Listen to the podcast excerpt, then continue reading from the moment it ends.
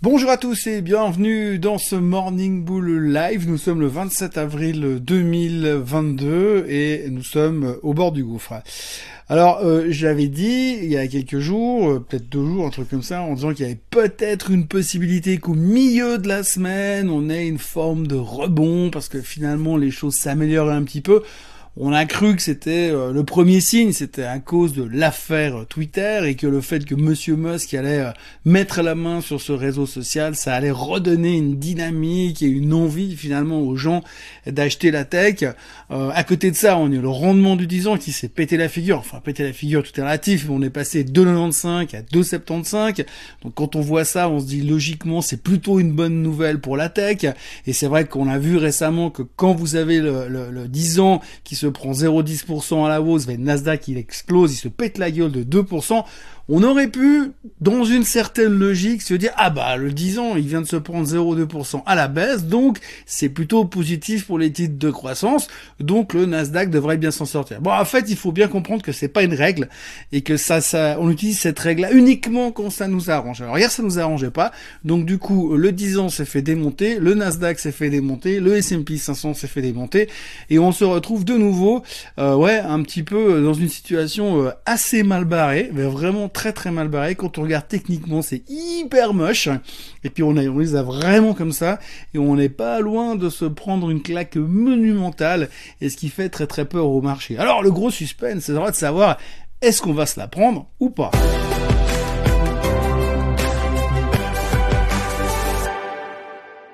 Donc hier soir, on a regroupé toutes nos pires angoisses du moment et on est revenu de nouveau dans le même stress dans lequel on est depuis euh, le début de l'année quelque part. On a eu quelques périodes de soulagement, type depuis euh, mi-mars où on a eu ce rebond assez spectaculaire sur la tech en général et sur le marché en particulier. Et puis là, on a replongé de nouveau dans nos vieux travers. Alors, euh, on a peur de l'inflation, on a peur d'un ralentissement économique. Alors ce qui est assez asymptomatique et assez rigolo par rapport à ce qu'on vit en ce moment, c'est que finalement, si vous vous souvenez bien, euh, il y a une semaine en arrière, à peu près le même jour, mercredi ou jeudi dernier, eh bien on était content parce qu'on voyait que finalement les banques centrales prenaient les choses en main et allaient monter les taux pour freiner cette foutue inflation qui devenait vraiment un sacré problème au niveau de la consommation. C'était le stress principal, c'est ce qui nous occupait. On parlait beaucoup d'inflation et de hausse des taux et de, de, manque de dynamique de la part de certaines banques centrales, entre autres les Européens, et tout le monde se disait mais est-ce que vraiment ils sont en train de comprendre qu'il faut vraiment freiner cette foutue inflation? Et c'était vraiment notre préoccupation. Et là, une semaine après, donc on a changé d'avis, euh, on a fait tourner la roulette, euh, changé la girouette de côté, changé le, le ventilateur en marche. Je suis en train de me dire que vu l'air qu'on brasse en changeant d'avis tous les 15 jours, je crois qu'on a pratiquement trouvé une nouvelle source d'énergie.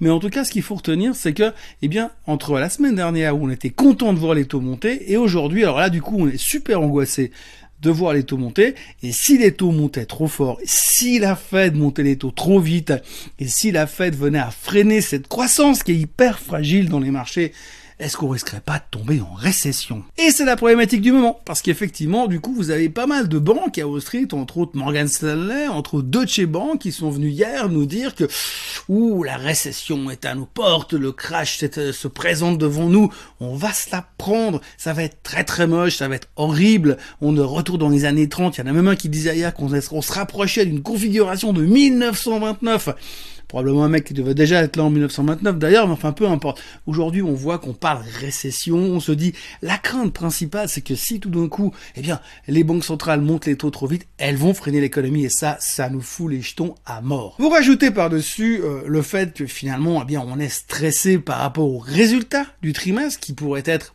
pas terrible. Alors pour l'instant, les chiffres sont OK. 80,6% des sociétés qui ont déjà publié leurs résultats sont au-dessus des attentes. C'est donc plutôt une bonne nouvelle. Mais le problème, figurez-vous que ce n'est pas forcément la nouvelle et la performance nette du trimestre passé, c'est ce qu'ils vont nous dire après. Et c'est ça qui nous fait très très peur en ce moment, c'est qu'est-ce qu'ils vont nous dire après les publications. Oui, parce qu'après la publication des résultats, vous avez la conférence du management. Et la conférence du management, dans cet environnement, ils ont quand même tendance à être vachement prudents. Forcément, vu ce qu'on a autour de nous, vu l'inflation, vu la guerre en Ukraine, qui est devenue l'excuse principale de tout le monde, eh bien, on se dit méfiance quand même. Vous avez quand même beaucoup de déclarations qui sont extrêmement prudentes Et euh, la prudence, pour l'instant, les marchés, on n'aime pas trop parce que ça veut dire aïe aïe aïe, ça va être très très difficile. Alors on a eu quelques exemples hier, hein. GE, chiffre meilleur que les attentes, c'est pas extraordinaire, mais c'était meilleur que les attentes, le titre pour les 10% parce qu'il se montrait méfiant pour le futur. Euh, on a eu aussi euh, JetBlue qui ont dit que ça va, être, ça va être compliqué, que la croissance risquait de se ralentir, 12% de correction. Donc on voit vraiment qu'aujourd'hui, si vous annoncez des chiffres corrects, mais par contre vous êtes prudent, méfiant, vous faites gaffe, vous avez peur de l'avenir, alors là, le marché ne vous le pardonnera pas et ce sera la première porte de sortie ouverte. Ils vont plonger dedans et le titre va se faire massacrer. Donc voilà, alors quand vous remettez hier tout ça, l'inflation, la peur de la hausse des taux, les chiffres qui sont bons mais pas super, la prudence par rapport à l'avenir, la guerre en Ukraine et encore le fait qu'on va avoir des techs qui vont publier encore. Hier soir, on savait pas encore, mais après la clôture, on avait Google et on avait Microsoft. Qu'est-ce qui pourrait bien nous sortir d'horrible et nous foutre la tronche par terre? Je vous fais pas une photo globale, le marché s'est fait décalquer partout en Europe, aux États-Unis, les charts, c'est immonde, on est en zone de très grand danger. Regardez le chart du Nasdaq, il est vraiment posé sur le support. il a même clôturé plus bas que la dernière fois au mois de mars, donc ça veut dire qu'on est pratiquement au même niveau qu'en 2020, période bénie en 2020 où les banques nous donnaient de l'argent gratuitement, où les gouvernements nous donnaient de l'argent gratuitement. Bon, on était confinés d'ailleurs, mais d'accord, mais peu importe, on était dans une belle époque, à l'époque on était et là plus personne nous soutient, les banques centrales sont nos ennemis, donc bref, on est en danger. Le SOX, regardez le chart, on a pété les supports, alors là, si c'est un indicateur avancé, je vous dis même pas ce qui va se passer après, méfiance, méfiance, méfiance, et tout le monde les a comme ça, on a tous très très peur, et on a presque l'impression qu'on est à ça que dire qu'on va tous mourir dans notre souffrance. Et puis il y a des cas spécifiques. Hein. Il y a des cas spécifiques, par exemple comme Tesla. Alors Tesla hier s'est fait déglinguer, 12% de correction sur le titre. Alors on se dit, euh, mais Comment est-ce possible Comment se peut-il qu'une boîte à fleurons de l'industrie américaine, pareil, se fasse massacrer à ce point-là? Alors Tesla, c'est juste une question de sentiment. Hein. C'est parce que d'abord, vous avez d'un côté, euh, vous avez les gens qui se disent ah oui, mais Musk, il a acheté un nouveau jouet là, à Twitter, il va passer son temps à faire des hashtags un peu partout, et donc du coup, bah, il va moins s'occuper de Tesla, puis il va s'en foutre de ses voitures électriques, de ses taxis autonomes. Bref, donc du coup, il va s'occuper que de son réseau social, et ça, ça fait peur. Première raison. Deuxième raison, hier, il y a Ford qui a lancé là pour la première fois son nouveau euh, pick-up F-150. Alors le F-150 de chez Ford, avec un vrai moteur dedans, un V8 ou un V6, ça reste une des voitures les plus vendues aux États-Unis historiquement. Donc c'est un gros blockbuster d'habitude. Là, c'est la version électrique qui sort et apparemment la demande est monstrueuse. Alors c'est vrai que quand vous voyez l'espèce d'immonde truc qu'ils ont bricolé chez Tesla qui est absolument dégueulasse, qui est le prochain pick-up qui devrait sortir, et que vous avez le F-150 à côté, forcément, il n'y a pas photo. Et donc, du coup, il y avait un peu ce fait de dire, ah bah, peut-être que les gens, ils vont se jeter sur le pick-up F-150, et le temps que le fameux pick-up à chier de chez Tesla arrive sur le marché, eh bien, euh, il y aura plus personne qui aura envie d'aller acheter le F-150. Donc voilà, le, le nouveau pick-up de Tesla. Et qui donneront la préférence à Ford. Donc, résultat, ça a plus ça. Il faut dire qu'aujourd'hui, on est très sensible, on n'a pas besoin de beaucoup euh, pour taper sur un titre. Donc, résultat, Tesla se faisait massacrer. Et hier soir, j'ai envie de dire enfin, puisqu'il y a tellement de gens qui sont short dessus et qui attendent que finalement un jour ça baisse, dont Bill Gates, dont Michael Burry. Donc finalement, il y a une justice sur ce bas monde pour l'instant. Donc voilà, mauvaise performance de Tesla. Mais là où c'est aussi très très drôle, c'est que dans le sell-off d'hier où toute la tech se fait démonter dans tous les sens, vous avez Twitter. Boum 4,5% de baisse sur Twitter. Alors on se dit non mais attends, Laisse-moi expliquer le truc. On a une certitude que le takeover a été accepté. On a un deal qui est fait. Vous avez les deux parties qui sont d'accord. Euh, Elon Musk a trouvé le financement. Les banques sont d'accord de le soutenir. Donc il va payer 54 dollars et 20 cents pour acheter des actions Twitter. Donc le mec a des actions Twitter, il a qu'à attendre 15 jours, 3 semaines, un mois. Et puis ses actions seront délistées et on va lui payer 54 dollars et 20 cents pour avoir euh, ses actions Twitter sur le compte de Monsieur Musk. Donc vous vous dites pourquoi est-ce que je les vendrais? Alors on peut dire oui mais je vais pas attendre et puis il y a toujours une chance que le deal il, il parte en vrille. C'est vrai qu'il y a une chance que le deal il part en vrille. On sait déjà aujourd'hui que si une des deux parties se casse, c'est un milliard d'amendes pour la partie qui s'en va. Donc du coup a priori ils vont pas se barrer tout de suite, même si un milliard pour Monsieur Musk ça va pas représenter grand chose. Et donc du coup eh bien on peut se dire pourquoi les gens ils balancent. Bah oui, bah oui les gens ils prenaient euh, le gain on va dire sur Twitter. forcément si vous l'avez acheté à 32 et que ça vaut 49 ou 50, ça sert à rien d'attendre pour 4 dollars de plus. Mais aujourd'hui, en termes de rendement, si vous achetez une action Twitter et que vous attendez que le deal se fasse, eh bien, vous allez faire quasiment instantanément en quelques semaines, en quelques mois, 10%, 9-10% sur le titre. Ce qui est plutôt pas mal. Mais bon, hier, on n'était pas en état de réfléchir, donc par défaut, on balançait le marché comme pour le reste. Et puis de toute façon, on avait largement assez d'excuses pour justifier le fait qu'il ne fallait pas avoir d'action hier en portefeuille, puisqu'il y a la guerre en Ukraine, parce qu'il faut pas oublier non plus que l'espèce de taré débile mental qui sert de ministre des Affaires étrangères aux Russes, monsieur Lavrov, a quand même laissé entendre qu'on était à ça de la guerre atomique et de la troisième guerre mondiale.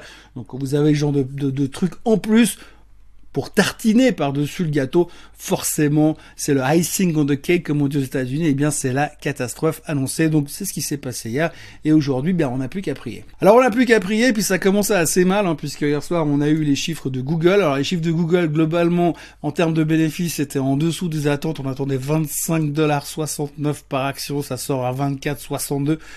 24 dollars de bénéfices par action, hmm, ça va quand même, mais c'est en dessous des attentes, donc forcément c'est pas une bonne nouvelle. Et les revenus c'était en ligne, 56 milliards de revenus. Par contre, effectivement, dans les commentaires derrière, eh bien, devinez quoi, Google a mis en garde tout le monde contre la guerre en Ukraine. Alors c'est vrai que depuis qu'il y a la guerre en Ukraine, eh bien ils ont dû couper leurs services en Russie. Donc en coupant les services en Russie, eh bien ils ont perdu 1% du chiffre d'affaires sur la publicité. Donc on sent qu'aujourd'hui la publicité c'est un peu mal barré au niveau d'internet. Il y a un ralentissement à cause de la guerre en Ukraine. Bien sûr, c'est toujours de la faute de la guerre en Ukraine.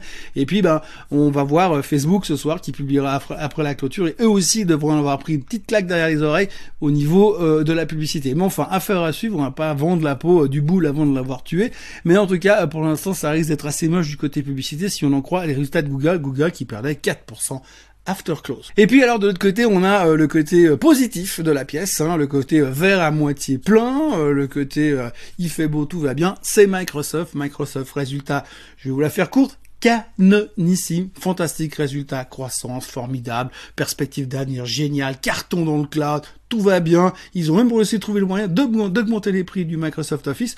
Donc tout va bien chez Microsoft. Alors, le titre s'est pris 4% dans la tronche durant la séance parce qu'on s'est dit, oulala, et si les résultats étaient mauvais, et après il reprenait 5% parce que, oulala, les résultats étaient trop trop bons, quoi. Donc du coup, voilà, rebond sur Microsoft, qui pour l'instant nous sauve un petit peu les miches puisque les futurs sont légèrement en hausse, 0,5% de hausse ce matin, donc euh, on espère que ça va aller un petit peu mieux. Dans le doute, le reste du monde est toujours mal barré. Euh, L'Asie est en train de se faire démonter ce matin. Le Japon est en baisse. Hong Kong est en baisse.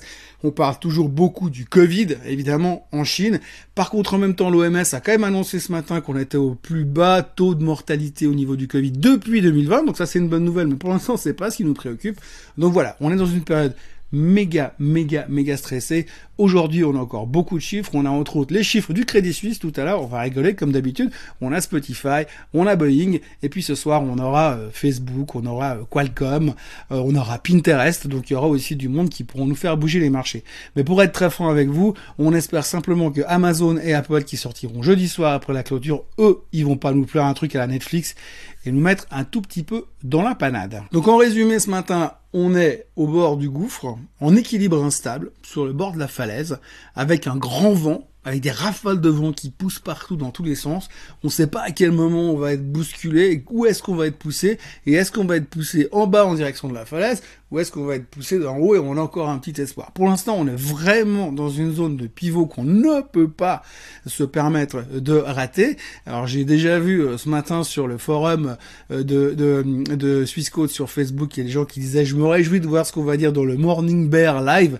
Bon, on va pas changer le nom tout de suite parce que pour l'instant, on n'est pas encore en train de parler bear market, mais ça ne serait tardé et je pense pouvoir dire que dans les jours qui viennent, on va commencer à parler de bear market. Enfin moi, je reste néanmoins un Morning Bull Live, c'est une question euh, d'éthique et une question de principe. Ça fait tellement longtemps que ça dure. Puis si je, regarde le moment où j'ai commencé à utiliser ce pseudo Morning Bull, c'était quand même à une époque où on était beaucoup, beaucoup, beaucoup, beaucoup plus bas.